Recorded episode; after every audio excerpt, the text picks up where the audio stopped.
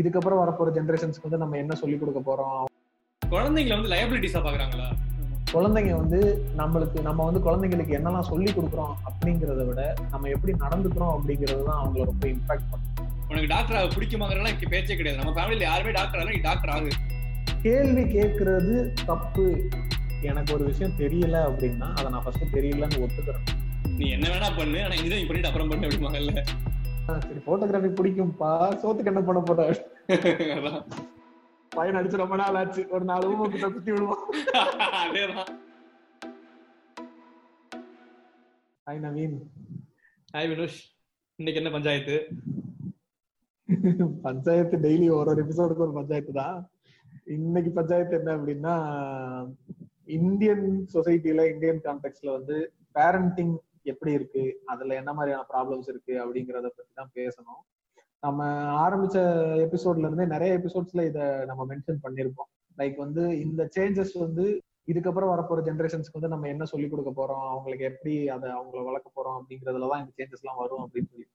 So அதை தான் இன்னைக்கு நம்ம கொஞ்சம் டீட்டெயிலா பேசலாம் அப்படின்னு நினைச்சேன் பொதுவாகவே நம்ம சொசைட்டில வந்து குழந்தை வளர்ப்பு அப்படிங்கிறதுக்கு வந்து சில டெஃபினிஷன்ஸ் எல்லாம் இருக்கு. இப்படிதான் வளர்க்கணும். குழந்தைய வந்து இந்தந்த வேலையெல்லாம் செய்ய விடணும். இப்படிலாம் செய்யக்கூடாது. ஆஹ் குழந்தைகளை வந்து அடிச்சு வளர்த்தாதான் அது நல்ல பிள்ளையா வளரும். சின்ன வயசுலயே நம்ம இதெல்லாம் கத்து கொடுத்தாதான் அஞ்சுல விளையாது ஐம்பதுல விளையாது அப்படிங்கறதுல இருந்து அவங்க வாழ்க்கையோட முக்கியமான டெசிஷன்ஸ் முதற்கொண்டு எல்லாத்துலயுமே இது இப்படிதான் நடக்கணும் அப்படிங்கறத முன்னாடியே டிஃபைன் பண்ணி வச்சிருக்காங்க. அண்ட் அதை தான் எனக்கு தெரிஞ்சு ஆஹ் இப்ப வரைக்கும் இருக்கிற எல்லா ஜெனரேஷன் பேரண்ட்ஸும் ஃபாலோ பண்ணிட்டு இருக்காங்க. இதனால என்ன மாதிரியான பிரச்சனைகள் வருது? அந்த குழந்தைகள் மேல என்ன மாதிரியான ப்ரெஷர் ஒரு எக்ஸ்பெக்டேஷன் அது போடப்படுது? இந்த மாதிரி அதிகப்படியான எக்ஸ்பெக்டேஷன்ஸோட வளரும் போது அவங்க அடல்ட்ஸ் ஆனதுக்கு அப்புறம் இந்த விஷயங்கள் அவங்களுடைய லைஃப்ல என்ன மாதிரி எல்லாம் இம்பாக்ட் பண்ணுது? அதுல அவங்க எவ- என்ன மாதிரி கஷ்டங்களை ஃபேஸ் பண்றாங்க? ஸோ இதை பத்தி எல்லாம் தான் இன்னைக்கு நம்ம வந்து கொஞ்சம் டீட்டெயிலா பேச போறோம். முதல்ல குழந்தைங்க மேல சின்ன வயசுல இருந்தே எவ்வளோ அதிகமான எக்ஸ்பெக்டேஷன்ஸ் போடப்படுது? அண்ட் அது என்ன மாதிரியான இம்பாக்ட் எல்லாம் ஏற்படுத்துது? ஆக்சுவலா சின்ன வயசுல இருந்தே என்னென்ன ஃபீல்ட் எல்லாம் நம்ம பண்றோமோ இப்போ ஃபார் எக்ஸாம்பிள் நான் டான்ஸ் கிளாஸ் போறேன் விளையாட ஒரு ஸ்போர்ட்ஸ் கிளாஸ் போறேன் ஒரு பாட்டு கிளாஸ் போறேன் அப்படின்னு வச்சுக்கோங்க எல்லாத்துலயுமே நான் எக்ஸல் பண்ணணும். அது இல்லாம அகாடமிக்ஸா இருந்து அதுலயும் வந்து எக்ஸ்ட்ராடனரியா இருக்கணும். இப்போ நான் வந்து இப்போ நான் எக்ஸாம்பிள் ஹண்ட்ரட் மார்க் வாங்கிட்டு இருக்கேன்னு ரெகுலரா திடீர்னு ஒரு எக்ஸாம்பிள் நைன்டி நைன் வாங்கினேன் நைன்டி எயிட் வாங்குறேன் அப்படின்னா அது ஒரு பெரிய வந்து குற்றம் மாதிரி பார்த்து அந்த குழந்தைய வந்து அவ்வளோ இன்ஃபீரியரா ஃபீல் பண்ண வைக்கிறாங்க. அந்த அளவுக்கு பண்றாங்க. இந்த மாதிரி ஒரு ஒரு இம்பாசிபிளான ஒரு ஸ்டாண்டர்ட்ஸ் வந்து செட் பண்ணிடுறாங்க குழந்தைக்கு. ஸோ அப்படிலாம் இருக்கிறப்ப நம்ம பாக்குறோம்ல இப்போ வந்து டுவெல்த் எக்ஸாம் டென்த் எக்ஸாம்லாம் வந்து ரிசல்ட்ஸ் வந்ததுக்கு அப்புறம் நிறைய பேர் சூசைட் பண்ணிக்கிறாங்க அப்படின்லாம் பாக்குறோம் இது என்ன காரணம் அப்படின்னா இப்- ஃபார் எக்ஸாம்பிள் எப்படி சொல்லலாம் இருக்குது அப்படின்னா அந்த பேரண்ட்ஸ் கண்டிப்பா வந்து இந்த மாதிரி வந்து ரொம்ப எக்ஸ்ட்ரா நிறைய பெர்ஃபார்ம் பண்ணிக்க போறது இல்ல. அவங்களால முடியாததெல்லாம் அந்த குழந்தைங்க பெர்ஃபார்ம் பண்ணணும் அப்படின்னு எதிர்பார்த்து அந்த முழு பிரஷரையும் அவங்க மேல திணிக்கிறாங்க.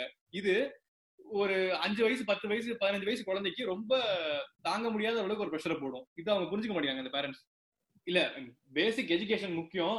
அது வந்து உங்களுக்கு ஒரு சேஃபான லைஃப்பை வந்து உங்களுக்கு கொடுக்குங்கிறதெல்லாம் ஓகே அது இல்லைன்னு சொல்லலை.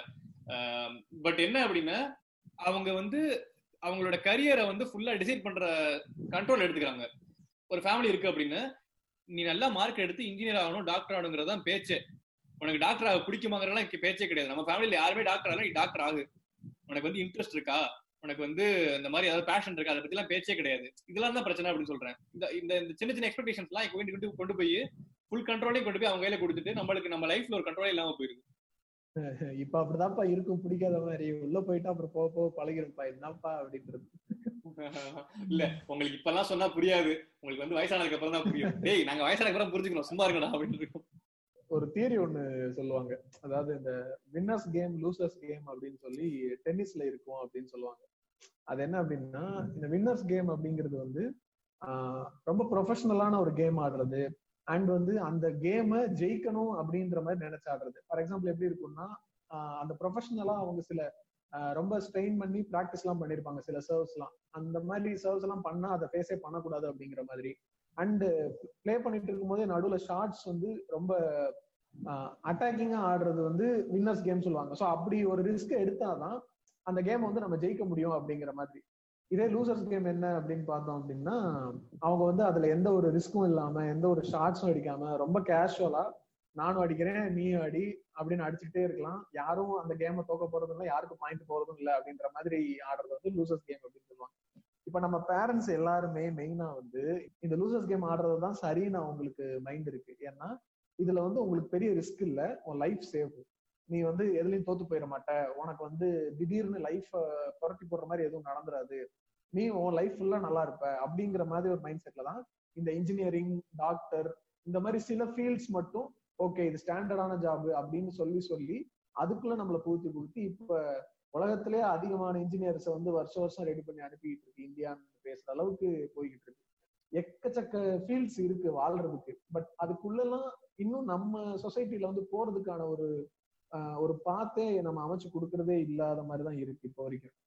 அப்படி அதையும் மீறி இந்த நான் சொன்ன மாதிரி வின்னர்ஸ் கேம் ஒன்று ஆடணும்னு நம்ம நினைச்சாலும் அதுல அவங்களுடைய பாயிண்ட் என்ன இருக்குன்னா நீ ஏதாவது பெருசா வரணும் அப்படின்னா ஒரு கவர்மெண்ட் ஜாப் போ ஒரு ஆபீசரா போ நல்ல ஹையர் லெவல்ஸ்க்கு போ.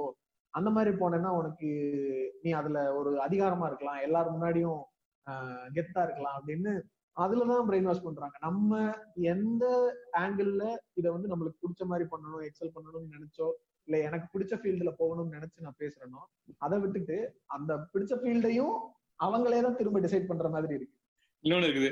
நீ என்ன வேணா பண்ணு ஆனா இன்ஜினியரிங் பண்ணிட்டு அப்புறம் பண்ணு அப்படிமாங்கல்ல ஃபர்ஸ்ட் ஃபர்ஸ்ட் சேஃப் ஆயிக்கோ அதுக்கப்புறம் வந்து என்ன வேணா பண்ணிக்கோ அப்படிங்க இல்ல? நாலு வருஷம் வேஸ்ட் பண்ண வச்சுட்டு அதுக்கப்புறம் வந்து இன்னொரு கேரியர் நீ சூஸ் பண்ணிக்கோ அப்படின்னு சொல்றது ஒரு எவ்வளவு முட்டாள்தனம். அந்த நாலு வருஷம் நான் வேற எதுக்காவது எனக்கு பிடிச்ச வச்சு நான் இன்வெஸ்ட் பண்ணியிருந்தேன் அப்படின்னா எனக்கு அந்த டைம் கிடைச்சிருக்கும். அதுல எக்ஸ்பீரியன்ஸ் வந்திருக்கும். அது இல்ல இப்ப. அதான் இப்ப எனக்கு போட்டோகிராஃபி பிடிக்கும் அப்படின்னா சரி போட்டோகிராஃபி பிடிக்கும்பா சோத்துக்கு என்ன பண்ண போற? கரெக்ட் தான். அந்த இப்போ நான் நீங்க சொல்ற மாதிரி இப்படி ஒரு ஃபீல்டுல நான் இப்படி போக போறேன். அந்த நான் படிக்கிற கோர்ஸே அது சம்பந்தமான கோர்ஸா படிக்க போறேன் அப்படின்ற பேச்சோ சொல்றதுக்கோ வந்து நம்மளுக்கு அதுக்கான சாய்ஸ் இருக்க மாட்டேங்குது. நிறைய வீட்டுல அந்த அதை பேசுறதுக்கான சுச்சுவேஷனே அவங்களுக்கு கிடையாது. இன்னொரு விஷயம் எனக்கு கேட்கணும்னு தோணும். குழந்தைங்களை வந்து லயபிலிட்டிஸா பாக்குறாங்களா? லயபிலிட்டிஸ் என்ன அப்படின்னா நான் உன்னை வளர்க்குறேன் பெத்து வளர்க்குறேன். வளர்த்ததுக்கு அப்புறம் நீ வந்து சேஃபா ஒரு கொஸ்டின் போய் சம்பாதிச்சு என்னை காப்பாற்றணும்ல அதுக்காக நான் உன்னை வளர்க்குறேன் அப்படிங்கிற மாதிரி நிறைய பேர் பாக்குறாங்களா? நீ அதை எப்படி பாக்குறீங்க அதை? அது வந்து ஆக்சுவலா எல்லாரும் அப்படி பாக்குறாங்க அப்படின்னு சொல்ல முடியாது. இது வந்து இதுல வந்து அந்த கிளாஸ் டிஃபரன்ஸ் வரும் அப்படின்னு நான் நினைக்கிறேன். இப்போ சில ஃபேமிலிஸ்ல வந்து அந்த பேரண்ட்ஸ்க்கு வந்து வாழ்வாதாரம்ன்றது ரொம்ப பெருசா ரொம்ப சொபிஸ்டிகேட்டடான லைஃப் இல்லாத பேரண்ட்ஸ் வந்து அவங்களுக்கு அந்த பிள்ளை வந்து படிச்சுதான் நம்மளை காப்பாத்திக்கணும். நான் சொல்றது ரொம்ப லோ இன்கம் குரூப்னு சொல்ல வரல. ஒரு மிடில் கிளாஸ் குரூப்லயே அந்த ஃபேமிலியை மெயின்டைன் பண்றதுக்கு எனக்கு அப்புறம் இவன் வந்தாதான் அந்த ஃபேமிலியை மெயின்டைன் பண்ணணுன்ற மாதிரி இருக்கக்கூடிய நிறைய ஃபேமிலிஸ்ல அந்த எக்ஸ்பெக்டேஷன் இருக்கு. பசங்க பிள்ளைங்க வந்து ஒரு லயபிலிட்டிஸ் தான். நான் இருபது வருஷம் உன்னை படிக்க வைக்கிறது வந்து நீ படிச்சதுக்கு அப்புறம் இந்த ஃபேமிலியை காப்பாத்துவ அப்படின்ற ஒரு நம்பிக்கையில தான் அப்படிங்கிறது. அதுல கொஞ்சம் ஹையர் இன்கம் லெவல்ஸ்ல இருக்கிற பேரண்ட்ஸ் வந்து அவங்களுடைய ஜாப் இப்போ ஒரு கவர்மெண்ட் ஜாப்லயோ இல்ல நல்ல ஒரு பிரைவேட் ஜாப்லயோ நல்ல ஒரு சேலரியில இருக்கிற ஜாப்லயோ இருக்கக்கூடிய பேரண்ட்ஸ் பொறுத்த வரைக்கும் உன்னோட லைஃபை வந்து ஏன் நான் எப்படி ஸ்மூத்தா எந்த பிரச்சனையும் இல்லாம ஒரு ஜாப்ல செட்டில் ஆகி நான் இத்தனை வருஷமா இருக்கணும் அதே மாதிரி உனக்கும் நீ காலேஜ் முடிச்ச உடனே ஒரு ஜாப்ல போய் உட்காந்துடணும் அடுத்த ஐம்பது வருஷத்துக்கு நீ ஜாலியா அந்த வேலையை ஜாலியான்னு சொல்ல முடியாது. நீ அதே வேலையில கம்ஃபர்டபுளா இருந்துக்கிறனும் அது உனக்கு வந்து லைஃப்ல எந்த பிரச்சனையும் கொடுக்காது அப்படிங்கிற மாதிரி இருக்காங்க. சோ இதுல ரெண்டுமே இருக்கு. உனக்கு எது நல்லதுன்னு எனக்கு நல்லா தெரியும். நீ சும்மா அப்படிமாங்களே பேரண்ட்ஸ் எல்லாம். இன்னொரு விஷயம் சொல்லுவாங்கல்ல எங்க அம்மா அப்பாவெல்லாம் நான் ஒரு வார்த்தை கூட எடுத்து பேச மாட்டேன். என்ன சொன்னாலும் கேட்பேன் அப்படிம்பாங்க. நம்ம ஒரு வார்த்தை ஏதாவது கேட்டோம் அப்படின்னா இது தப்பு இல்ல இது எங்க இருந்து ஏன் இப்படிலாம் பண்றீங்க? அப்படிலாம் கேட்டோம் அப்படின்னா என்ன அம்மாவே எடுத்து பேசுற அப்படிங்கிற மாதிரிலாம் கேட்பாங்க. அவங்க வந்து அவங்க காலத்துல அப்படி இருந்தாங்க அப்படின்னா இப்பயும் அப்படியே எதிர்பார்க்கறாங்கல்ல. அதுவும் பெரிய பிரச்சனை. அந்த பிரச்சனை இருந்துட்டு தான் எல்லா வீட்லயும். இல்ல ஆக்சுவலா இது வந்து ரொம்ப பெரிய ஒரு பிரச்சனை அப்படின்னு நான் நினைக்கிறேன். ஏன்னா கேள்வி கேட்கறது தப்பு.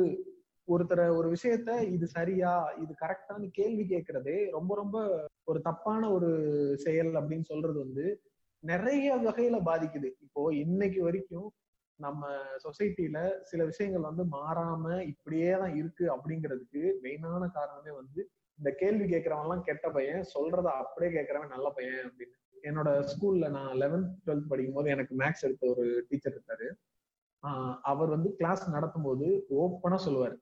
இப்போ ஒரு சப்ஜெக்ட் ஒரு ஒரு சாப்டருக்குள்ள போறப்ப அந்த ஸ்டார்டிங் இன்ட்ரடக்ஷன் கொடுக்குறப்ப இந்த புக்ல என்ன இருக்கோ அதை அப்படியே சொல்லிட்டு ரெண்டு ஃபார்முலா எழுதி போட்டுட்டு இது அப்படியே சொல்லுவாரு. இந்த எக்ஸசைஸ் ஃபுல்லா இந்த ரெண்டு ஃபார்முலால தான் வரப்போகுது. இந்த ரெண்டு ஃபார்முலாவும் ஏன் வந்துச்சு எதுக்கு வந்துச்சு எப்படி வந்துச்சு அப்படிங்கறதெல்லாம் கேட்க கூடாது அதெல்லாம் உனக்கு தேவையில்லை. என் போர்டுல என்ன இருக்கோ அது உன் நோட்ல அப்படியே இருக்கணும். உன் நோட்ல என்ன இருக்கோ அது அப்படியே எக்ஸாம் பேப்பர்ல இருக்கணும். அப்பதான் சென்டம் வாங்கி கட் ஆஃப் வாங்கி அண்ணா யூனிவர்சிட்டி போக முடியும்னு பேசுவார்.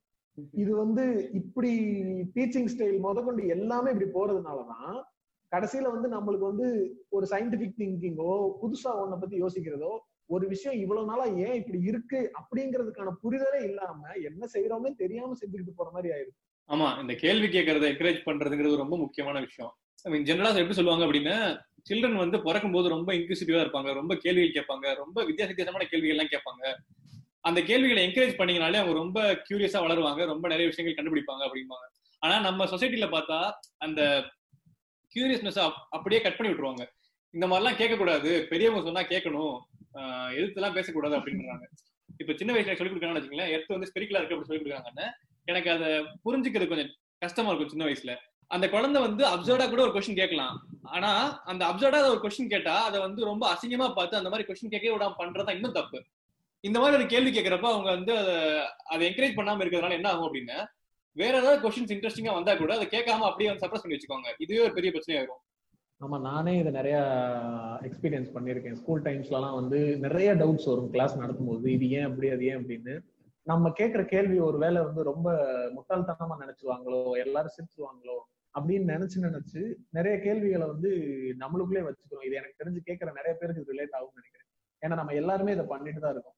ஏன்னா அந்த ஒரு கேள்வி வந்து நம்ம வந்து ஒரு தெரிஞ்சுக்கிறதுக்காக கேட்கிறோம் அப்படிங்கிற மென்டாலிட்டியை விட அதை வந்து இது கூட புரிஞ்சுக்கிறாம முட்டாள்தனமா இருக்கானே அப்படின்னு எல்லாருமே அந்த கிளாஸ்ல இருக்க எல்லா பிள்ளைங்களும் நினைக்கிற மாதிரி அவங்க அவங்க பேரண்ட்ஸ் வந்து அவங்கள மைண்ட வந்து பிக்ஸ் பண்ணி வச்சிருக்காங்க. இல்ல கிளாஸ்ங்கிறத தாண்டி வீட்ல இது ரொம்ப ப்ரிடாமினா இருக்கு அப்படின்னு சொல்றேன். நான் சொன்னேன்ல முன்னாடியே உனக்கு எது பெஸ்ட்னு எங்களுக்கு தெரியும். நீ வந்து எதிர்த்துலாம் கேள்வி கேட்கக்கூடாது. நாங்க சொல்றதை கேளு அப்படிலாம் சொல்றாங்கல்ல. இது ரொம்ப குழந்தைங்க ரொம்ப அஃபெக்ட் பண்ணும் அப்படின்னு சொல்றேன். எந்த விதமான திங்கிங் எபிலிட்டிஸுமே இல்லாம பிளைண்டா ஃபாலோ பண்ற யாரு? இப்ப ஃபார் எக்ஸாம்பிள் நான் சொல்றேன் இப்போ வந்து ஒரு பேரண்ட் வந்து ரிலீஜியஸா இருக்காங்க அப்படின்னா அவங்களோட பிலீஃப்ஸ் கம்ப்ளீட்டா வேற மாதிரி இருக்கும். அவங்க ஸ்கூல் டைம்ல படிச்சதும் இப்ப ஸ்கூல்ல படிக்கிறதும் கம்ப்ளீட்டா வேற மாதிரி இருக்கும். இப்ப நான் உதாரணத்துக்கு சொல்றேனே இப்ப பிக் பேங் தியரின்னு சொல்றாங்க. பிக் பேங் வந்து பிக் பேங்ல இருந்து வந்து யூனிவர்ஸ் ஃபார்ம் ஆனிச்சு அப்படின்னு சொல்றாங்க. ஓகேவா இந்த விஷயத்த ஒரு குழந்தை வந்து ஸ்கூல்ல படிக்குது. அந்த டவுட்டை வந்து குழந்தை வந்து பேரண்ட்ட கேக்குது அப்படின்னா அந்த பேரண்டால அதை எதுவுமே சொல்ல முடியாது. கேட்கறதுங்கிறத தாண்டி கேட்காமலே யூனிவர்ஸ் வந்து இந்த வந்து உலகத்துல எல்லாத்தையும் படைச்சது கடவுள் தான் அப்படின்னு சொல்லி கொடுத்தாங்க அப்படின்னா ரெண்டு கான்ட்ராஸ்டிங் விஷயம் சொல்லி கொடுக்குறாங்க. இது எங்க இது இங்க எதை நம்ப முடியும் அந்த குழந்தையால? ஸ்டார்டிங் சின்ன வயசுலயே இந்த மாதிரி ஒரு கன்ஃபியூஷனான ஸ்டேட்ல வளர்ந்தா அந்த குழந்தை எப்படி சயின்டிபிக் திங்கோட வளரும்? இதுதான் என்னோட பெரிய ப்ராப்ளமா இருக்கும். அதான் இந்த இடத்துல நம்ம சொல்லி கொடுக்க வேண்டிய விஷயம் இன்னொன்னு இருக்கு. எனக்கு ஒரு விஷயம் தெரியல அப்படின்னா அதை நான் ஃபர்ஸ்ட் தெரியலன்னு ஒத்துக்கிறேன் அந்த ஒத்துக்கிறது வந்து பேரண்ட்ஸ் கிட்ட நிறைய இடத்துல இருக்க மாட்டேங்குது. இன்னொன்னு என்னன்னா தனக்கு தெரியல அப்படின்னு நம்ம பிள்ளைகிட்ட சொல்லிட்டு அது ஒரு மாதிரி மரியாதை குறைவா இருக்குமோ அப்படிங்கிற மாதிரி ஆயிடுது. இது இதுதான் பொதுவான பிரச்சனையே. நம்மளுக்கு ஒரு விஷயம் தெரியலைன்றது அவமானம் அப்படிங்கறதே தப்பு. தெரியலன்னா தெரிஞ்சுக்கிறோம் அதேதான். இப்ப அதான் ஒரு குழந்தை வந்து கேக்குது அப்படின்னா எனக்கு தெரியாதுன்னு சொல்லிட்டு தெரியாதுன்னு சொல்றது ஒன்றும் தப்பு கிடையாது. அது தெரிஞ்சுக்கிட்டு நான் சொல்றேன் அப்படின்னு சொல்லணும். இந்த பழக்கத்தை எப்ப அவங்க கொண்டு வராங்களோ அவங்க பண்ணிக்கிறாங்களோ அப்பதான் அந்த குழந்தைக்கும் ஒரு விஷயம் தெரியலங்கிறது தப்பு இல்ல. ஸோ நான் கேள்வி கேட்கலாம் அப்படிங்கிற அந்த பழக்கமே வரும். அது முக்கியமா இருக்கணும் குழந்தைக்கு. இந்த இடத்துல நான் இன்னொரு கேள்வி கேட்கணும் அப்படின்ட்டு இருந்தேன். நம்மளுடைய குழந்தைகளுக்கு மதங்கள் பத்தியும் ஜாதிகள் பத்தியும் என்ன சொல்லி கொடுக்குறோம்? அவங்களுடைய நம்பிக்கை இருக்கு இல்ல அதெல்லாம் கூட ரெண்டாவது. அத இருக்கிறதோ இல்லாததோ அத வந்து என்னவா அந்த பிள்ளைங்களுக்கு சொல்லி கொடுக்குறோம்? அண்ட் அவங்க கூட அந்த ஸ்கூல்ல இல்ல வெளியில பழகக்கூடிய மற்ற மதங்களை சார்ந்த மற்ற ஜாதிகளை சார்ந்த பசங்களோட பிள்ளைங்களோட பழகுறதுக்கு ஈவன் ஜெண்டர் பேஸ்டாவும் நம் ஒரு ஆம்பளை பையனா இருந்தா ஒரு பொண்ணு கூட அல்லது ஒரு பொண்ணா இருந்தா ஒரு பையன் கூட எப்படி பழகணும் பேசணுன்றதெல்லாம் நம்ம என்னவா சொல்லி கொடுக்குறோம்? எங்க சொல்லி கொடுக்குறோம்? சொல்லி கொடுக்குறோமான்னு முதல்ல கேளுங்க. அப்புறம் வந்து எப்படி சொல்லி கொடுக்குறோம் கேளுங்க. இல்ல அதுதான் கேள்வி. அது அது சரியான வகையில தான் சொல்லி கொடுக்குறோமா? இல்ல அவன் வேற சாமி கும்பிடுறவன் அவன் கூட எல்லாம் சேராத இவன் கூட சேராத. இது இப்படிதான் இன்னும் நம்ம சொல்லி கொடுத்துட்டு இருக்கோமா? ஒரு விஷயம் இருக்குது. சில பேரண்ட்ஸ் வந்து என்னதான் அவங்க மனசுல வந்து இந்த மாதிரி பிரிவினை எல்லாம் இருந்தாலும் நிறைய பேரண்ட்ஸ் வந்து ஓப்பனா சொல்ல மாட்டாங்க. அட்லீஸ்ட் அப்படி அப்படி இல்லைனாலும் ஓரளவு வளர அளவுக்கு அதை சொல்ல மாட்டாங்க. என்ன இந்த மாதிரிலாம் ஒரு இப்ப வந்து ஸ்கூல்ல ஒரு குழந்தை ஒரு நிறைய பசங்க வளருது அப்படின்னா ஆப்வியஸா வந்து அவங்க அந்த ஃப்ரெண்ட்ஸ் எல்லாருமே வந்து டிஃப்ரெண்ட் டிஃப்ரெண்ட் சொசைட்டில இருந்து கம்யூனிட்டில இருந்து வருவாங்க. அப்படி இருக்கிறப்ப அவங்க எல்லாரையும் ரொம்ப ஈக்குவலா பார்க்கும் அந்த குழந்தை. அந்த குழந்தைக்கு நேச்சுரலா ஆட்டோமேட்டிக்கலா வந்து இந்த மாதிரி பிரிவினோட எல்லாம் பார்க்க தெரியாது. இப்படி இருக்கிறப்ப அவங்க பேரண்ட்ஸே வந்து இந்த மாதிரி பிரிவினை சொல்லி கொடுக்குறாங்க அப்படின்னா அந்த குழந்தை ஒரு பாயிண்ட் ஆஃப் டைம்ல அந்த பேரண்ட்ஸே வந்து ஒரு மாதிரி தப்பா நினைக்க ஆரம்பிக்கும் சோ ரொம்ப ஸ்டார்டிங் வயசுலயே இந்த மாதிரி சொல்லி கொடுப்பாங்களாங்கிற எனக்கு டவுட் தான். அது ஒரு டவுட் இருக்குது. பட் இதை தாண்டி பாசிவா இந்த விஷயங்கள் கொஞ்சம் கொஞ்சமா பண்ணிட்டே தான் இருப்பாங்க. இப்ப நம்ம போன எபிசோட்ல கூட பேசணும்ல இப்ப வந்து வீட்டுல வேலை பாக்குறவங்க இருக்காங்க டிரைவர்ஸ் எல்லாம் இருக்காங்க அப்படின்னா அவங்கள தனியா ட்ரீட் பண்ணுவாங்கல்ல அந்த ட்ரீட்மெண்ட்லயே அவங்களுக்கு குழந்தைங்களுக்கு வந்து அவங்க வேற நம்ம வேறங்கிறது தெரிய வச்சிருவாங்க இந்த பேரண்ட்ஸ் புரியுதா? அது கேஸ்ட்ங்கிறது இல்ல அது கேஸ்ட்ங்கிறது அவங்களுக்கு எக்ஸ்பிளிசிட்டா தெரியுதா இல்லையான்னு தெரியல. ஆனா அப்படி பண்றது நார்மல் அது ஓகே அப்படின்னு குழந்தைய அக்செப்ட் பண்ற மாதிரி மைண்ட் செட்டுக்கு இந்த மாதிரி அவங்க ஆக்ஷன்ஸ்னாலே அவங்களுக்கு புரிய வச்சிருவாங்க. இல்ல அதுதான் அதுதான் வந்து என்னுடைய பாயிண்ட் இப்ப நிறைய ஃபேமிலிஸ்ல நான் பாத்திருக்கேன் இந்த மாதிரி சின்ன வயசுல அவங்க சொல்லி கொடுக்குறாங்களா எக்ஸ்பிளிசிட்டான்னு தெரியல அப்படின்னு சொல்றீங்க. ஆனா நிறைய ஃபேமிலிஸ்ல அந்த குழந்தைங்க அந்த ஃப்ரெண்ட்ஸோட பழகுறத எதுவும் சொல்றது இல்ல ஆனா அந்த ஃப்ரெண்ட்ஸா இருக்கிற பசங்களோ பொண்ணுங்களோ வீட்டுக்கு வரும்போது அதுல ரெஸ்ட்ரிக்ஷன்ஸ் வைக்கிறாங்க. உன் ஃப்ரெண்டு வரக்கூடாது. இவன் வரக்கூடாது. அவன் அதுல நீங்க சொன்ன மாதிரி அந்த காரணத்தை சொல்லி அவங்க சொல்றது இல்ல ஆனா ஃப்ரெண்ட்ஸ் எல்லாம் வீட்டுக்கு கூட்டிட்டு வரக்கூடாது அப்படின்னு நிறைய பேர் சொல்லி நான் பாத்திருக்கேன் மீன் என்னைய பர்சனலா கேட்டா எனக்கு அந்த மாதிரி எங்க வீட்டுல எதுவும் சொன்னது இல்ல அதனால எனக்கு தெரியல. பட் இந்த மாதிரி நான் Facebookல நிறைய பேர் போஸ்ட் பண்ணி பார்த்திருக்கேன். என் பேரண்ட்ஸ் வந்து சின்ன வயசுல இப்படிலாம் சொல்லியிருக்காங்க. எனக்கு அப்பெல்லாம் அது புரியாது. இப்பதான் வந்து இதுக்காக தான் சொல்லியிருக்காங்க. இவ்வளவு வந்து சீப்பாலாம் பிஹேவ் பண்ணிருக்காங்க எனக்கு இப்பதான் புரியுது அப்படிங்கிற மாதிரிலாம் நிறைய பேர் போஸ்ட் பண்ணுவாங்க நான் அதான் நான் என்ன சொல்ல வர அப்படின்னா ஓரளவு இத பத்தி தெளிவுலாம் வந்துச்சு அப்படின்னு இந்த மாதிரி சொல்லி கொடுக்குற பேரண்ட்ஸை வந்து குழந்தைங்க வந்து ஒரு மாதிரி வந்து சீப்பா தான் கன்சிடர் பண்ணுவாங்களோ அப்படின்னு எனக்கு தோணுது. அது ஒண்ணு இருக்கு. இந்த தெளிவு எப்ப வரும் அப்படிங்கிறது இருக்குல்ல. இப்போ அந்த தெளிவு எப்ப வரும் அப்படின்னா இந்த ஃபேமிலி சர்க்கிள் ரிலேட்டிவ் சர்க்கிள் அந்த ஊரு இதெல்லாம் தாண்டி வெளியூர்ல படிக்கிறதுக்கோ வேலைக்காகவோ போய் அங்க நிறைய பேரை மீட் பண்ணி அந்த ஒரு தெளிவு வரும்போதுதான் இதுவே புரியும். இன்னும் நிறைய பேர் வந்து சின்ன வயசுல இருந்து அவங்க படிச்ச ஸ்கூலு காலேஜ் வேலை பார்க்குற இடம் எல்லாமே அவங்க சொந்த ஊராவே இருந்து அவங்க வீட்டுக்குள்ளேயே இருந்து போய் வந்து அங்கேயே கல்யாணம் பண்ணி அங்கேயே செட்டில் ஆகக்கூடிய நிறைய பசங்களுக்கு இந்த தெளிவு வர்றதே இல்லை கடைசி வரைக்கும். இவங்க தான் அடுத்த ஜெனரேஷன்ல டேஞ்சரஸான பேரண்ட்ஸா இருப்பாங்களோன்ற பயம் எனக்கு இருக்கு. ஆமா. நீங்க சொல்றது கரெக்ட் என்ன? நிறைய பேருக்கு அவங்க ஃப்ரெண்ட்ஸ் எல்லாருமே ஒரே கம்யூனிட்டில இருந்து இருப்பாங்க. அதை நிறைய பார்த்திருக்கேன் நான். அவங்களுக்கு வந்து வேற கம்யூனிட்டி கூட பழகிறதுக்கான சான்சஸே ரொம்ப கம்மியா இருக்கும். இப்ப சில ஊர் சில ஏரியாலாம் பார்த்தா நீங்க சொல்ற மாதிரி ஒரு கம்யூனிட்டி மட்டுமே ப்ரிடாமினா இருப்பாங்க. ரொம்ப ரேரா அதர் கம்யூனிட்டி பீப்புள் இருப்பாங்க. அப்படி இருக்கிறப்ப அதர் கம்யூனிட்டிஸ் எப்படி இருக்காங்க அப்படிங்கிற தெளிவே அவங்களுக்கு இல்லாம போகும். கம்ப்ளீட்டா ஒரு வேற ஒரு இடத்துக்கு வர்றப்ப அஹ் இந்த மாதிரி ஜாபுக்கோ இல்ல வந்து வெளியூருக்கோ அந்த மாதிரிலாம் வர்றப்ப அப்பதான் அதை ஃபேஸ் பண்றாங்க ஃபர்ஸ்ட் டைம் அப்ப அந்த அந்த பழமைவாத மைண்ட் செட்டோட அவங்க போறப்ப அது அவங்களுக்கு கஷ்டமா தான் இருக்கும் கண்டிப்பா. அப்படி தெளிவு வந்து கேள்வி கேட்கும் போது இதுக்குதான் அவனை படிக்கிறதுக்கு வெளியூருக்கு அனுப்பி இருக்க கூடாது இன்னொரு விஷயம் அதான் இப்ப நீங்க நடுவுல கூட ஒரு வார்த்தை சொன்னீங்க. பசங்க வந்து நம்ம என்ன பண்றாங்கன்றத பார்த்து தான் புரிஞ்சுப்பாங்க அப்படின்னு. அது ரொம்ப முக்கியமான விஷயம். குழந்தைங்க வந்து நம்மளுக்கு நம்ம வந்து குழந்தைங்களுக்கு என்னெல்லாம் சொல்லி கொடுக்குறோம் அப்படிங்கறத விட நம்ம எப்படி நடந்துக்கிறோம் அப்படிங்கறது தான் அவங்கள ரொம்ப இம்பாக்ட் பண்ணும். நீங்க வந்து இப்படியெல்லாம் பண்ணக்கூடாதுப்பா அப்படியெல்லாம் பண்ணக்கூடாதுப்பான்னு வாயால சொல்லிட்டு நீங்க அதை எல்லாத்தையுமே நடத்தையில காமிச்சுக்கிட்டு இருந்தீங்கன்னா கண்டிப்பா அந்த குழந்தை நீங்க சொல்றதை விட நீங்க நடந்துக்கிறத தான் எடுத்துக்கும். இந்த இதுக்கு இதுக்கான சூப்பர் எக்ஸாம்பிள் நான் நான் டெய்லி லைஃப்ல பாப்பேன் என் ரிலேட்டிவ் ஒருத்தங்க இருக்காங்க. அவங்க குழந்தை ஒரு அஞ்சு வயசு ஆறு வயசு குழந்தை ஓகேவா அந்த குழந்தை எப்ப பார்த்தாலும் போன் வச்சுக்கிட்டே இருக்குது கம்ப்ளைண்ட் பண்றாங்க. ஓகேவா ஆனா எங்க இருந்து இந்த போன் வருது? வீட்டுல ஒரு அஞ்சு போன் நாலு போன் வச்சிருக்காங்க அப்படின்னா அம்மாவும் சரி அப்பாவும் சரி எல்லாரும் போன்லயே தான் இருக்காங்க. அவங்க போன்லயே இருக்கிறத பார்த்தா குழந்தைக்கு போன்லயே தான் இருக்க தோணும். டிவியும் சரி டிவி பார்த்துட்டே இருக்காங்க அப்படின்னா டிவி அது குழந்தைங்க பார்க்க தான் தோணும். நீங்க வேற ஏதாவது பண்றீங்களா? புக் படிக்கிறீங்களா? வேற ஏதாவது ஹாபி பண்றீங்களா? உங்களுக்கு பெயிண்ட் பண்றீங்களா? இந்த மாதிரி ஏதாவது பண்ணீங்க அப்படின்னா ஓகே இதுதான் ஒரு நல்ல விஷயம். இன்ட்ரெஸ்டிங்கா இருக்கு அப்படின்னு அந்த குழந்தைங்களுக்கு புரியும். நம்ம பண்றது எல்லாமே வந்து டேக்கன் ஃபார் கண்டா எடுத்துக்கிட்டு குழந்தைங்களை மட்டும் எப்படி எதிர்பார்க்கறது? எப்படி? உங்களுக்கு முப்பது வயசு ஆகுது நாற்பது வயசு ஆகுது உங்களுக்கே அந்த கண்ட்ரோல் இல்ல அப்படின்னா அஞ்சு வயசு ஆறு வயசு குழந்தை என்ன தெரியும்? அந்த குழந்தைகிட்ட போய் அந்த எக்ஸ்பெக்டேஷன் வைக்கிறீங்க. இப்போ எனக்கு அதான் இதுல ஒரு கொஸ்டின் நான் வந்து அவங்களுடைய பாயிண்ட் ஆஃப் வியூல இருந்தே கேட்கணும்னு நினைக்கிறேன். ஏன்னா இப்போ இந்த ஜெனரேஷன்ல இருக்கக்கூடிய நிறைய பேரண்ட்ஸ் வந்து அவங்களுடைய குழந்தைங்க ஆஹ் ரொம்ப சேட்டை பண்றாங்க இல்ல ரொம்ப ஆக்டிவா இருக்காங்க ரொம்ப ஓடி ஆடி விளையாடுறாங்க செய்யறாங்க அப்படிங்கும்போது ஆஹ் இப்ப நம்ம சின்ன வயசுல இருந்தப்பெல்லாம் பாத்தீங்கன்னா நம்ம வந்து ரொம்ப கிராமங்கள்ன்ற மாதிரி இடங்கள்ல இருந்திருப்போம். இல்ல அப்போ அவ்வளவு இண்டஸ்ட்ரியலைசேஷன் இருந்திருக்காது. சோ நம்ம தெருவில் போய் விளையாண்டாலும் நம்மளுக்கு ஏதோ வண்டி வந்து முட்டிடும். அந்த மாதிரியான பயங்கள்லாம் நம்ம அப்பா அம்மாக்கு பெருசா இருந்தது இல்ல ஆனா இப்ப இருக்கிற பேரண்ட்ஸ்க்கு வந்து அவங்கள ஓடி விளையாட விட்டோம் வெளியில தெருவுல விளையாட விட்டோம்னா ஏதாவது ஆயிருமோ? அப்படிங்கிற ஒரு பயத்துல அவங்கள வீட்டுக்குள்ளே வச்சுக்கணும்னு நினைக்கிறாங்க.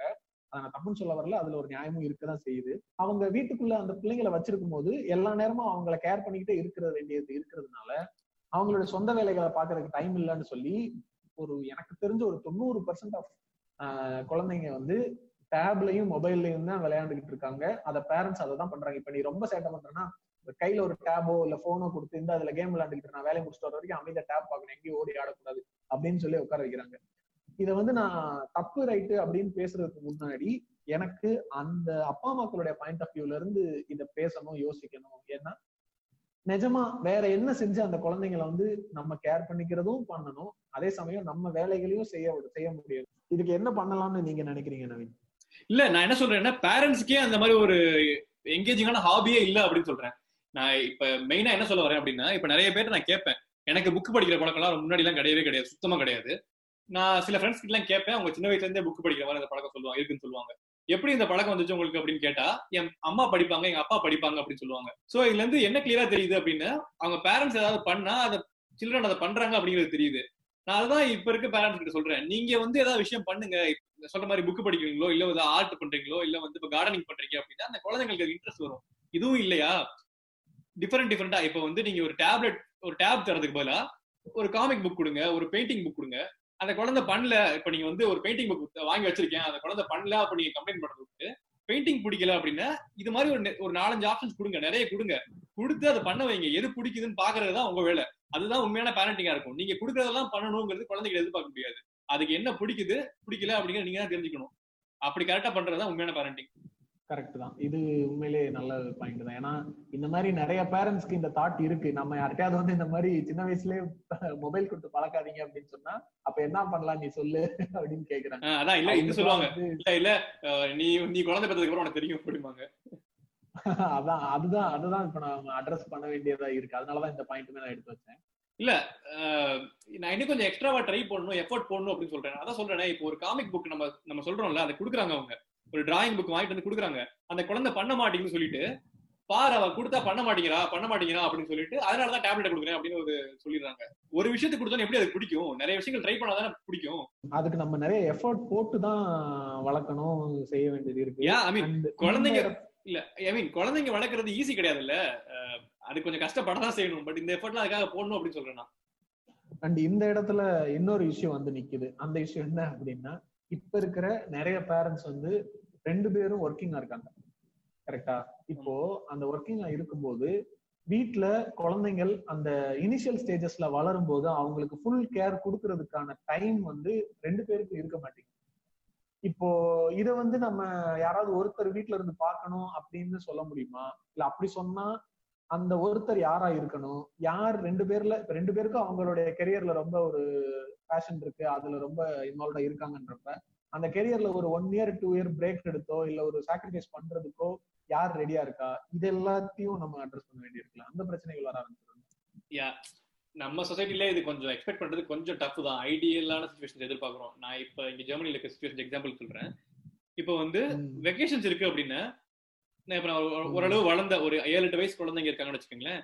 அந்த குழந்தைங்களை வெக்கேஷன்ஸ்ல பாத்துக்கிறதுக்காக என்ன பண்றாங்க அப்படின்னா ஹஸ்பண்ட் அண்ட் ஒய்ஃப் ரெண்டு பேரும் ஒர்க்கிங்கா இருக்காங்க அப்படின்னா ஹஸ்பண்ட் வந்து வெக்கேஷன்ல முத பாதி அவங்க ஒரு போடுறாரு. அடுத்த பாதியில இருந்து ஒய்ஃப் போடுறாங்க. புரியுதா? அதாவது முத பதினஞ்சு நாள் நான் பாத்துக்கிறேன். அடுத்த பதினஞ்சு நாள் நீ பாத்துக்கோ. இப்படி ஒரு விஷயம் இருக்குது.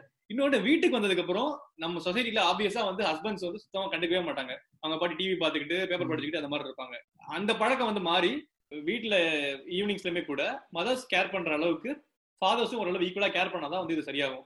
பட் ஆப்வியஸ்லி இது வந்து ரொம்ப ஐடியலான உட்டோப்பியனான சுச்சுவேஷன் பட் கொஞ்சம் கொஞ்சமா இதை நோக்கி போகணும் அப்படிங்கறதா என்னோட ஆர்குமெண்ட் கரெக்ட் தான். We will try to work on that okay இன்னொரு விஷயம் நம்ம இதுல ரொம்ப முக்கியமா பேச வேண்டியது என்ன அப்படின்னா இந்த குழந்தைங்களை வந்து அடிச்சு வளர்க்கணும். அடிச்சு வளர்த்தாதான் அந்த குழந்தைங்க வந்து டிசிப்ளினா இருப்பாங்க ஒழுக்கமா இருப்பாங்க அப்படிங்கிறது வந்து இந்த ஜெனரேஷன் வரைக்கும் தொடர்ந்துகிட்டு தான் இருக்கு. அதுக்கும் இதே மாதிரி இந்த டேப் எக்ஸாம்பிள் மாதிரியே தான். இதை பண்ணாதீங்கன்னு சொன்னா இதை பண்ணாம எப்படி பண்ண முடியும்? நீ அப்பா வாய்ப்பாரு நீ அம்மா வைப்பாரு அப்படின்ற டாபிக் தான் வரும். இந்த அடிச்சுதான் வளர்க்க முடியுமா? அடிக்காம அவங்களுக்கு ஒழுக்கத்தை கொண்டு வரவே முடியாதா? இவங்க என்னென்ன பல வருஷமா அதை பண்ணிட்டாங்க அப்படின்னு அது அப்படிதான் நடக்கும். வேற வழி இல்லை அப்படின்னு முடிவு பண்ணிக்கிறாங்க. இப்ப ஸ்கூல்ஸ்ல வந்து பயங்கரமா அடிப்பாங்க. நம்ம படிக்க வரைக்குமே பயங்கரமா அடிப்பாங்க. டீச்சர்ஸ்க்கு அந்த உரிமை இருக்கும் பயங்கரமா அடிப்பாங்க. நம்ம படிச்சுட்டு இருக்க ஒரு எனக்கு தெரிஞ்சு இது எயித் நைன்த் அந்த டைம்ல நினைக்கிறேன் இந்த ஸ்டூடெண்ட்ஸை வந்து டீச்சர்ஸ் அடிக்கவே கூடாதுன்னு ரூல் போட்டாங்க. அதுக்கப்புறம் டீச்சர்ஸ் அடிக்கிறது கிடையாது. முக்காவாசி மீன் எங்கேயாவது நடக்கலாம் பட் வந்து அடிக்கிறது கிடையாது. ஆனா ஒழுங்கா இப்ப படிச்சுட்டு தான் இருக்காங்க ஸ்டூடெண்ட்ஸ் ஓகேவா அதுதான் இப்ப விஷயம். இவங்க அடிக்காம வளர்த்தாலும் வளர்க்க முடியும். இவங்க வளர்க்க முடியாது. நாங்க அப்படிதான் வளர்த்துருக்கோம். இப்போ ஒரு விஷயம் நான் சொல்றேன். அவன் கேட்க மாட்டேங்கிறான். அடிச்சாதான் கேட்கறான் அப்படின்னு இவங்க பண்றதுனால ஒரு வழி இல்லாம பண்றாங்க. ஆனா வெஸ்டர்ன் கண்ட்ரீஸ்ல எப்படின்னு கைய வைக்கவே முடியாது. நீ வந்து குழந்தைய திட்டவே திட்டினாலே அந்த திட்டினாங்க அப்படிங்கிறது வந்து போலீஸ்க்கோ யாருக்கோ தெரிஞ்சிச்சு அப்படின்னு ஈவன் ஸ்கூல்லயே தெரிஞ்சிச்சுன்னா கூட பேரண்ட்ஸ்க்கு வந்து பயங்கர பிரச்சனை வரும். இவங்க வந்து நடக்கவே நடக்காது சாத்தியமே கிடையாது அடிக்காம வளர்க்கறதுக்கு சொல்றதுதான் பிரச்சனை.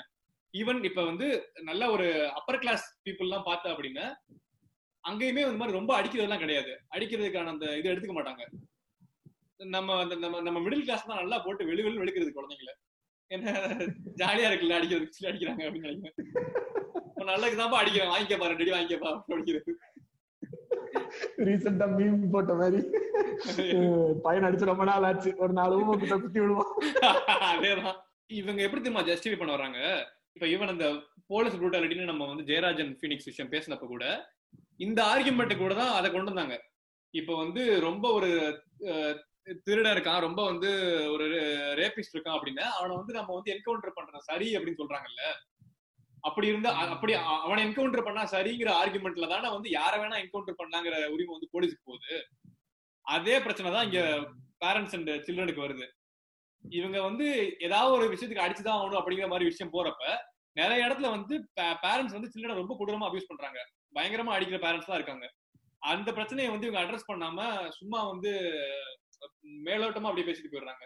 என்னோட இப்ப நான் பக்கத்து வீட்டுல ஒரு சின்ன பையன் இருக்கான். அவன் வந்து அடிச்சாதான் கேட்பான். என்ன பண்றது அப்படின்னு என் ஃப்ரெண்டு என் வயசு பையன் ஒருத்தன் கேட்டான். அது பெரிய ஆர்குமெண்ட் போட்டு எனக்கு அவனுக்கும் ஆனா அதை அதை அக்செப்ட் பண்ணிக்க மாட்டேங்கிறாங்க. அது ஒரு பிரச்சனை தான் ஆக்சுவலா அது நீங்க சொன்ன மாதிரி அது வெறும் பேரண்டிங்லன்றது மட்டும் இல்லாம ஸ்கூல்ஸ்ல அண்ட் போலீஸ் ஒரு இடத்துல ஒருத்தனை சரி பண்ணணும்னா அவன் அடிச்சாதான் சரியாவான். அடி உதவுற மாதிரி அண்ணன் தம்பி உதவ மாட்டான் அப்படிங்கிற பழமொழி எல்லாம் சொல்லி இது எல்லா இடத்துலயுமே காமனா இருக்கிறதுனால அதுக்கு அதுதான் சொல்யூஷன் நம்ம எனக்குமே நிறைய நாள் தோணி இருக்கதான் செஞ்சிருக்கு. இந்த மாதிரி அடிக்காம எப்படி சரி பண்ண முடியும்? அப்படிங்கறதெல்லாம். சோ அது நீங்க சொல்ற மாதிரி தோணுதுங்கிறதுன்னு யாருக்குமே யாரையுமே அடிக்க உரிமை கிடையாதுங்கிறது தான் வந்து நியாயமான இங்க ஆர்குமெண்ட் இங்க. அதுக்குதான் தான் பேசுறது. குழந்தைங்களை வந்து லயபிலிட்டிஸா நினைக்கிறாங்க. நம்ம என்ன வேணா குழந்தைங்கள்ட்ட பண்ணலாம் என்ன வேணா எதிர்பார்க்கலாம் அடிக்கலாம் உரிமை இருக்கு அப்படின்னு சொல்ற எதிர்பார்க்கறதே தப்பு அப்படின்னு சொல்றேன்.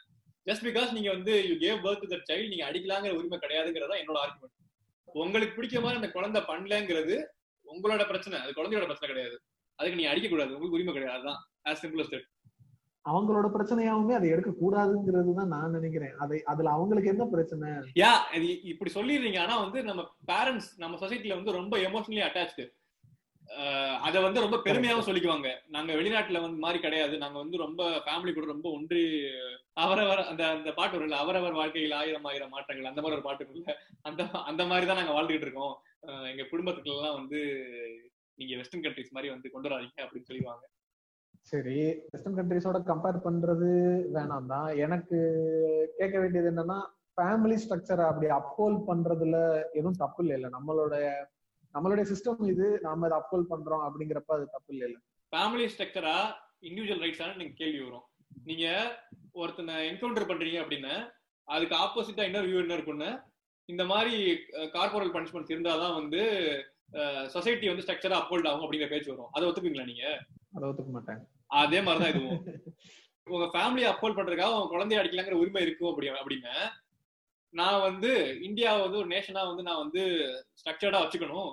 சோ வந்து நீங்க வந்து வேற வேற லாங்குவேஜ் எல்லாம் பேசாதீங்க. ஒரே லாங்குவேஜ் தான் பேசணும்னு நான் ஒரு ஒரு பாசிஸ்ட் கவர்மெண்ட் கொண்டு வரேன் அப்படின்னா ஒத்துப்பீங்களா நீங்க? அப்போல் பண்றதுக்கு? ஒத்துக்க மாட்டீங்கல்ல அதான். அதான் இத வந்து இத வந்து நம்ம அந்த பேரண்ட்ஸோடைய பாயிண்ட் ஆஃப் வியூல இருந்தே தான் இது எல்லாத்தையுமே நம்ம பேசணும் அப்படின்றதான் என்னுடைய ஆக்சுவலா என்னுடைய கருத்து. அதுல ஏன்னா நம்ம வந்து இதை இப்படி பண்ணுங்க அதை இப்படி பண்ணுங்கன்னு நம்ம சொல்லிட்டா அவங்க என்ன நினைச்சுக்கிறாங்கன்னா நீ அந்த இடத்துக்கு வரல. அதனால உனக்கு தெரியல. அந்த இடத்துக்கு வந்தாலும் இதை பண்ண முடியும் இது இப்படிதான் இருக்கணும்ன்றத நம்ம பேசுறோம் அப்படிங்கறத வந்து அவங்கள அவங்க புரிஞ்சுக்கிறணும் அப்படின்றதுதான் இதுல ரொம்ப முக்கியமான விஷயம். அதான் அந்த இடத்துக்கு வந்து நானே அதை பண்ணாலும் நான் இவ்வளவு பேசுறேன் நானே அதை பண்ணாலும் அது தப்பு நான் பண்ணக்கூடாதுங்கிறதுக்காக தான் அதை பேசுறது. அது இருக்குல்ல? கரெக்ட் என்னால முடியல பண்ண முடியல அப்படிங்கறதுக்காக பண்றேனாலுமே தப்புங்கிறது தப்பு தான் அதை மாத்திக்க ட்ரை பண்றதுக்கான ஆப்ஷன்ஸ் இருக்குல்ல அதை பண்ணுங்கன்னு தான் சொல்றோம். இன்னொரு ஒரு முக்கியமான கேள்வி ஒண்ணு இருக்கு. இந்த லைஃப்ல நான் ஒண்ணு கேட்டேன் அப்படின்னா அது கிடைக்காம போறதுக்கான வாய்ப்பு இருக்கு அப்படிங்கிறத எல்லா குழந்தைகளுக்கும் நம்ம அந்த எக்ஸ்பீரியன்ஸ அந்த நிதர்சனத்தை நம்ம புரிய வைக்கிறோமா? ஃபார் எக்ஸாம்பிள் இப்போ ஒரு குழந்தை வந்து எனக்கு ஒரு பேனா வேணுமோ இல்ல ஏதோ ஒரு ஃபேன்சி ஏதோ ஒரு விஷயம் வந்து எனக்கு பிடிச்சிருக்குன்னு கேக்குது அப்படின்னா இல்ல அதெல்லாம் கொடுக்க கூடாது அப்படின்னு சொல்றோம். கிடைக்காதுன்னு சொல்றோம். சொன்னதுக்கு அப்புறம் அந்த பையன் என்னென்னமோ பண்றான். அழுகுறான் அடம் பிடிக்கிறான் ரொம்ப எக்ஸ்ட்ரீமா ஏதோ பண்ணி அந்த பொருளை அடைஞ்சிடுறான் அப்படின்னு வச்சுக்கோமே. இப்ப அந்த மாதிரி சில ஃபேமிலிஸ்ல வந்து இந்த செல்லம் கொடுத்து வளர்க்குறது அப்படிங்கிறது வந்து இருக்காங்க எதை கேட்டாலும் நாங்க வாங்கி கொடுத்துருவோம். அவனை கஷ்டப்படாமலே நாங்க வளர்த்துருக்கோம் அப்படின்னு. இந்த கஷ்டப்படாம வளர்க்கறதும் எவ்வளவு பெரிய தப்பு அப்படிங்கிறது வந்து பின்னாடி பிற்காலத்துல நிறைய லெவல்ல வந்து ரிஃப்ளெக்ட் ஆகுது. இப்ப ஃபார் எக்ஸாம்பிள் இப்போ ஒரு இப்ப நம்ம ரீசெண்டா பாத்துக்கிட்டு இருக்க பிரச்சனைகள்ல இன்னொரு முக்கியமான பிரச்சனை இந்த ஒன் சைடு லவ் பண்ணிட்டு வந்து ஒத்துக்கல அப்படின்னா மூஞ்சில ஆசிட் அடிக்கிறதுன்றது. இந்த மாதிரி டினையல்ஸ ஏத்துக்கிற முடியாத மனநிலையினால வரக்கூடிய ஒரு ஆஃப்டர் எஃபெக்டா தான் இருக்கு இல்லையா? இதுல ஒரு விஷயம் ஒரு குழந்தை கேக்குது அதை நான் வாங்கி தரேங்கிறது அவங்களோட வெல்த் அவங்களோட அஃபுளுன்ஸ் அதாவது அவங்க அதை அஃபோர்ட் பண்ண முடிஞ்சா அவங்க வாங்கி தரதுங்கிறது வேற. இன்னொரு விஷயம் என்னன்னா அவங்க சக்திக்கு மீறி சில விஷயங்கள்லாம் குழந்தைங்க கேட்பாங்க. அது அவங்களுக்கு தெரியாது. ரொம்ப சின்ன குழந்தையா இருக்கிறப்ப அது தெரியாது. அந்த விஷயத்தையுமே வந்து சில பேரண்ட்ஸ் வந்து குழந்தை கேட்டுருச்சு அடம் பிடிக்குது நான் வாங்கி தரேன் அப்படின்னு சொல்றாங்க. அதுதான் நீங்க சொல்றீங்க. அப்படிதானே? இல்ல சக்திக்கு முடிஞ்ச விஷயங்கள்லயே. சில விஷயங்கள் வாங்கி தரலாம் சில விஷயங்கள் வாங்கி தர தேவையில்லை. இப்ப நான் வந்து எனக்கு வந்து ஒரு பொம்மை வாங்கி கொடுங்கன்னு நான் கேக்குறேன். ஏதோ ஒரு பொம்மை வாங்கி கொடுக்குறாங்க. அதை வாங்கி கொடுத்த உடனே நான் உடைச்சிட்டேன். உடைச்சிட்டு திரும்ப எனக்கு அதே பொம்மை வாங்கி கொடுங்க நான் அழுதா அது எனக்கு உடனே கிடைக்க கூடாது. ஏன் அப்படின்னா அந்த பொருள் நான் கேட்டேன் அவங்க கொடுத்தாங்க. அதை நான் பத்திரமா வச்சுக்கலன்றது என்னுடைய தப்பு தான். அதை உடனே நான் திரும்ப கேட்டு திரும்ப உடனே கொடுத்துட்டாங்க அப்படின்னா அப்ப நம்ம எத்தனை தடவை உடைச்சாலும் நம்ம அழுது போறோம்னா திரும்ப கிடைச்சிடும்ன்ற மனநிலை எனக்கு உருவாயிராதா? அது கண்டிப்பா இருக்கு நான் வந்து அடிக்க கூடாதுன்னு சொல்றதுக்காக வந்து குழந்தைங்க என்ன சொன்னாலும் வந்து நம்ம செஞ்சிடணும் அப்படியே வந்து எடுத்து கொடுத்துடணும் அப்படின்னு சொல்லவே கிடையாது. நீங்க உங்க ஸ்ட்ரிக்ட்னஸ இந்த மாதிரி விஷயத்துல காட்டலாம். இந்த மாதிரி உடைக்கிறாங்க அப்படின்னா நீங்க வந்து திரும்பி வந்து வாங்கி கொடுக்கணும்னு அவசியம் இல்ல. ஸ்ட்ரிக்டா காமிக்கலாங்கிறது நிஜமா இருக்குதான் அது இல்லைன்னு சொல்ல வரலாம் பட் வந்து இந்த மாதிரி ஒரு சுச்சுவேஷன்ல நீங்க அடிக்காம இருக்கிறது முக்கியம் அப்படிங்கறத நான் என்னோட பாயிண்டா இருக்கு. பட் இந்த நீங்க சொல்ற மாதிரி இந்த டினையல்ஸ் வந்து பழகினாதான் லைஃப்ல ஒரு ஃபெயிலியர்ஸ் வர்றப்ப அதை வந்து ஹேண்டில் பண்றதுக்கான அந்த மனப்பக்குவம் சின்ன வயசுல இருந்தே வரும். டேரக்டா வந்து எல்லாமே கிடைச்சிருச்சு. திடீர்னு ஒரு பாயிண்ட் ஆஃப் டைம்ல வந்து நீங்க சொல்ற மாதிரி இந்த ஆசிட் அடிக்கிறது இந்த மாதிரி விஷயங்கள்லாம் கூட இதோட ஒரு வெளிப்பாடு தாங்க எனக்கு நானும் அப்படிதான் ஒத்துக்கிறேன் அதான் அந்த ஆசிட் அடிக்கிறது அதெல்லாம் ரொம்ப எக்ஸ்ட்ரீம்னு கூட வச்சுக்கிறோமே. இந்த சின்ன சின்ன விஷயங்கள் லைக் நான் டென்த் எக்ஸாம்ல ஃபெயில் ஆகுறதுனால நான் சூசைட் பண்ணிக்கிறேன் அப்படின்னா அதுவும் இட்ஸ் கைண்ட் ஆஃப் டினையல் தான். இந்த ஃபெயிலியர் அப்படிங்கிற ஒரு விஷயம் வந்து ரொம்ப மோசமானது ரொம்ப பிரச்சனைகரமானது அப்படிங்கறதெல்லாம் இல்லவே இல்லைங்கிறத புரிஞ்சுக்கணும். இதெல்லாம் பார்ட் ஆஃப் லைஃப் நம்ம ஒண்ணு கேட்டா கிடைக்கலாம். கிடைக்காம போகலாம். கிடைக்கலன்னா அடுத்து என்ன செய்யணும்? இது எல்லாத்தையுமே அந்த அவங்க வளர்ற ப்ராசஸ்லயே அது பழகுனாதான் இது இந்த மென்டாலிட்டி வரும். இதைதான் நான் எப்படி சொல்றேன் அப்படின்னு மீடியா கிரிட்டியை வந்து நம்ம சொசைட்டில இல்ல ஜென்ரலாவே வந்து ரொம்ப கீழ்த்தரமா பாக்குறாங்க ஏதாவது ஒரு விஷயம் இருக்குது அப்படின்னா அந்த விஷயத்துல நம்ம வந்து ரொம்ப எக்ஸல் பண்ணணும். ரொம்ப எக்ஸ்ட்ராடனரியா இருக்கணும்னு எதிர்பார்க்கறாங்க.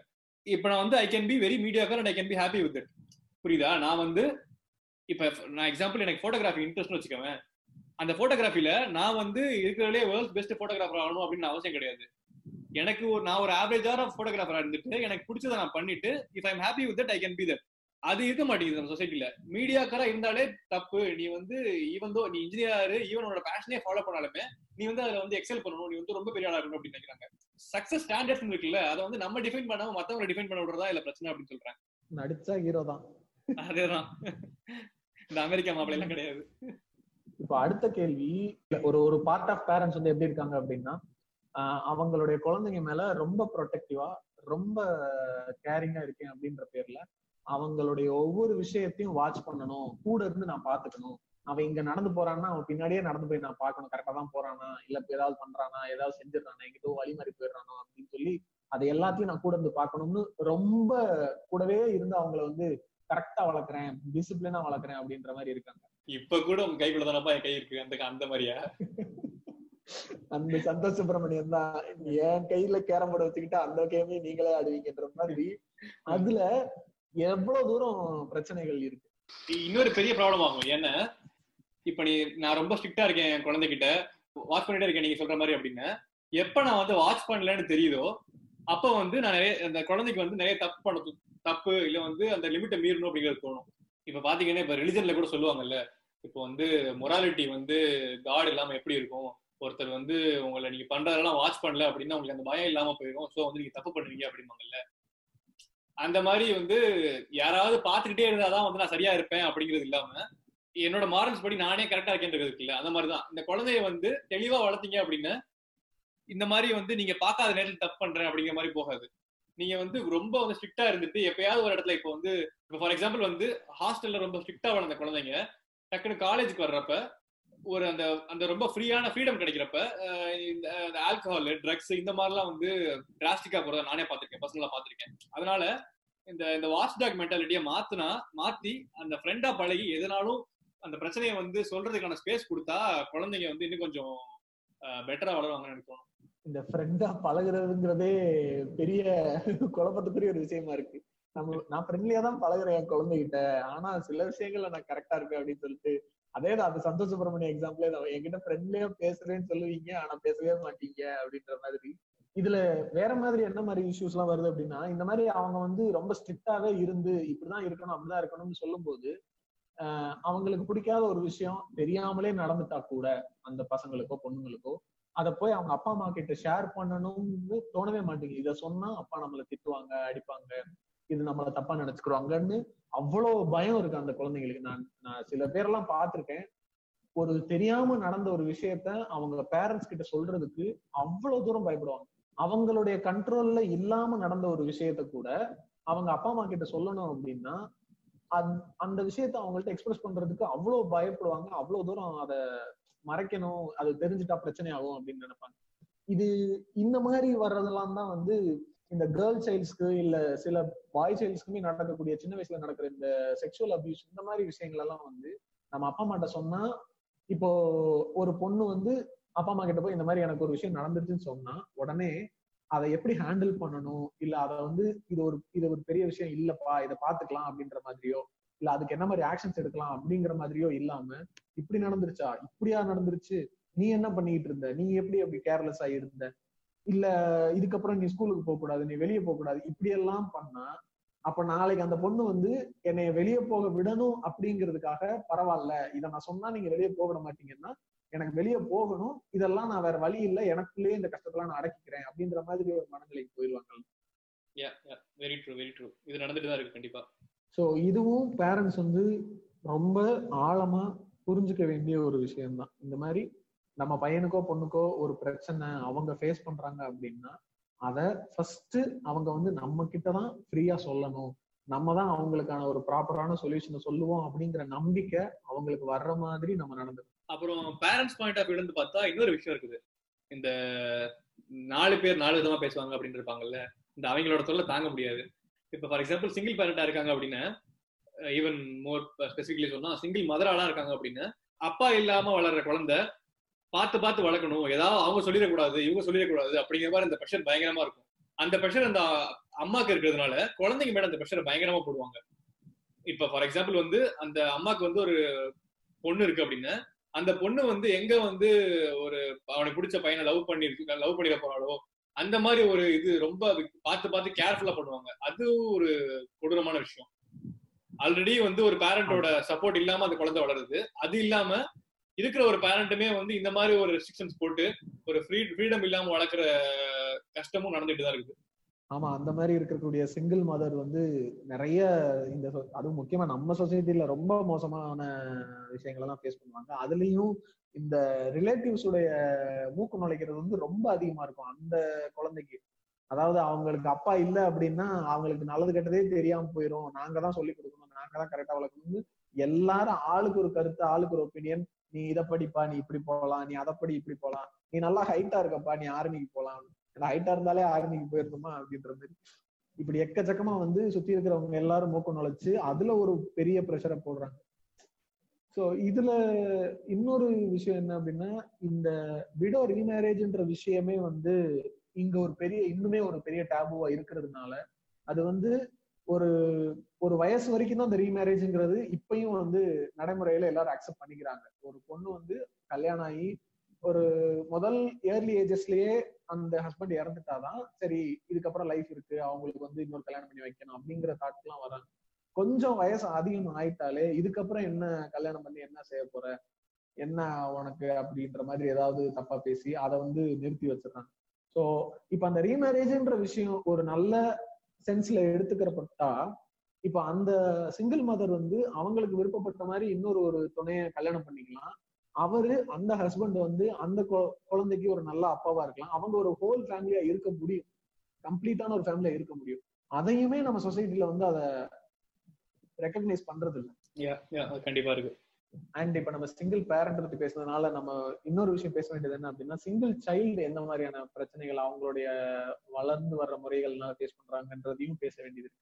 ஏன்னா ஒரு குழந்தை வந்து சிப்ளிங்ஸோட அண்ணன் தம்பியோட அக்கா தங்கச்சியோட வளர்றாங்க அப்படின்னா அவங்களுக்கு வந்து போய் சேர்ற ப்ரிவிலேஜஸும் சரி அவங்களுக்கு கிடைக்கிற கேரு எல்லாமே வந்து ஷேர் ஆகி தான் கிடைக்கும். ஒட்டு மொத்தமா முழுசா அவங்களுக்கு கிடைக்காது.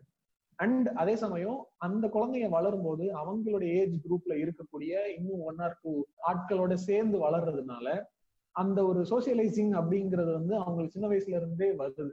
இதுவே ஒரு சிங்கிள் சைல்டா ஒரு குழந்தை வளரும் போது அவங்க அப்பா அம்மா கிட்ட இருந்து கிடைக்கக்கூடிய மொத்த ப்ரிவிலேஜஸும் அந்த குழந்தைக்கு வந்து முழுமையா கிடைக்குது. அதுல எந்த ஒரு பார்ட்டு குறையுமே இல்லாம இருக்கு.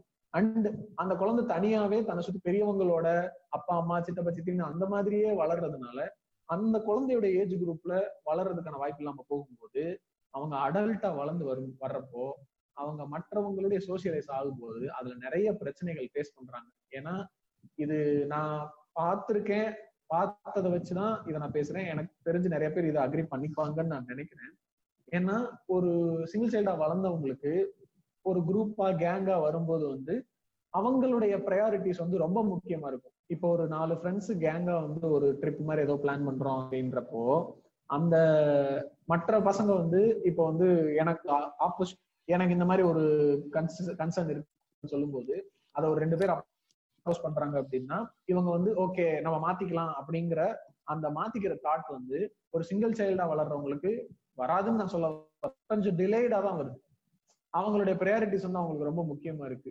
இதையும் மாத்துற மாதிரியான இந்த மாதிரி ஒரு வளர்ப்பும் இல்லாம இப்போ ஒரு குழந்தை சிங்கிள் சைல்டா இருக்குன்னா அந்த குழந்தைங்கள அவங்களுடைய கசின்ஸோட அல்லது அந்த ஏரியால இருக்கிறவுடைய பசங்களோட ஃப்ரெண்ட்ஸா நல்ல அவங்களோடயே சேர்ந்து நிறைய டைம் ஸ்பெண்ட் பண்ற மாதிரி பழகுற மாதிரியா அந்த பேரண்ட்ஸ் வந்து வளர்க்க வேண்டிய கட்டாயம் இருக்கு. ஏன்னா அப்படி வளர்த்தாதான் அவங்களுக்கு சின்ன வயசுல இருந்தே எல்லாரு கூடயும் சோசியலைஸ் ஆக முடியும். யா இது ட்ரூ ரொம்ப ட்ரூ சில கேசஸ் நானும் பார்த்துருக்கேன் இந்த மாதிரி. இன்னொரு விஷயம் சிங்கிள் சைல்டா இருக்கிறது என்ன அப்படின்னா ஜென்ரலாவே நம்ம பேரண்ட்ஸ் வந்து சில்ட்ரனை வந்து அவங்க தான் வந்து அவங்களோட வேர்ல்டு அவங்க அவங்க தான் வந்து அவங்களோட லைஃப் அப்படிலாம் வந்து கன்சிடர் பண்ணுவாங்க. இந்த விஷயம் வந்து சிங்கிள் சைல்டா இருந்தா இன்னும் ரொம்ப அதிகமாயிடும் அவங்க மேல ரொம்ப எக்ஸ்பெக்டேஷன்ஸ் ரொம்ப அதிகமா போட்டு கூடவே இருக்கணும். அந்த அதான் ஆல்ரெடி சொன்னேன் லயபிலிட்டிஸ் அப்படிங்கிற லயபிலிட்டிஸ்ங்கிறத தாண்டி என்னோட சொத்து என்னோட உரிமை அப்படிங்கிற மாதிரி ரொம்ப ப்ரெஷர் போடுற மாதிரி ஆயிரும் அந்த குழந்தை மேல. யா யா. இப்ப நம்ம சொல்ல வர்றது என்ன அப்படின்னா பேரண்டிங் வந்து ரொம்ப முக்கியமான விஷயம். அது ரொம்ப ஈஸி கிடையாது. இப்ப ஈவன் வெஸ்ட்ல எல்லாம் பார்த்தா அப்படின்னா பேரண்ட்ஸ் வந்து ஸ்கூலுக்கு இன்வைட் பண்ணி அவங்களுக்கு சில லெசன்ஸ் எடுப்பாங்க. சில விஷயங்கள்லாம் எப்படி வந்து சில்ட்ரன் கிட்ட ஹேண்டில் பண்ணணும் அந்த மாதிரி ஒரு கிளாஸ்லாம் நடக்கும்.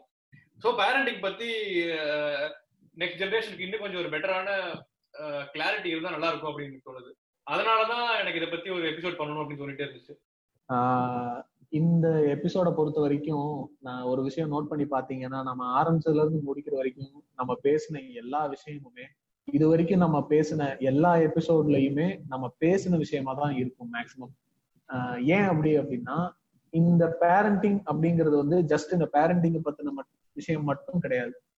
இந்த சொசைட்டில இருக்கக்கூடிய பிரச்சனைகள் இதையெல்லாம் நாளைக்கு நம்ம எப்படி மாத்த போறோம் இன்னொரு இருபது வருஷத்துல இந்த சொசைட்டியை எப்படி நம்ம ஷேப் பண்ண போறோம் அப்படிங்கிறது எல்லாமே இந்த பேரண்டிங் மூலமா தான் நடக்க போகுது. அந்த நம்பிக்கையில தான் இந்த பாட்காஸ்டையும் நம்ம வந்து ஒவ்வொரு எபிசோட்லயும் நம்ம பேசிட்டு இருக்கோம். இன்னைக்கு இந்த சொசைட்டி எப்படி இருக்குன்றத பேசுறது எவ்வளவு முக்கியமோ அதே அளவு இன்னும் இருபது வருஷம் கழிச்சு ஒரு சொசைட்டியை நம்ம எப்படி உருவாக்க போறோம் அப்படிங்கறத பேசுறதும் ரொம்ப ரொம்ப முக்கியம்.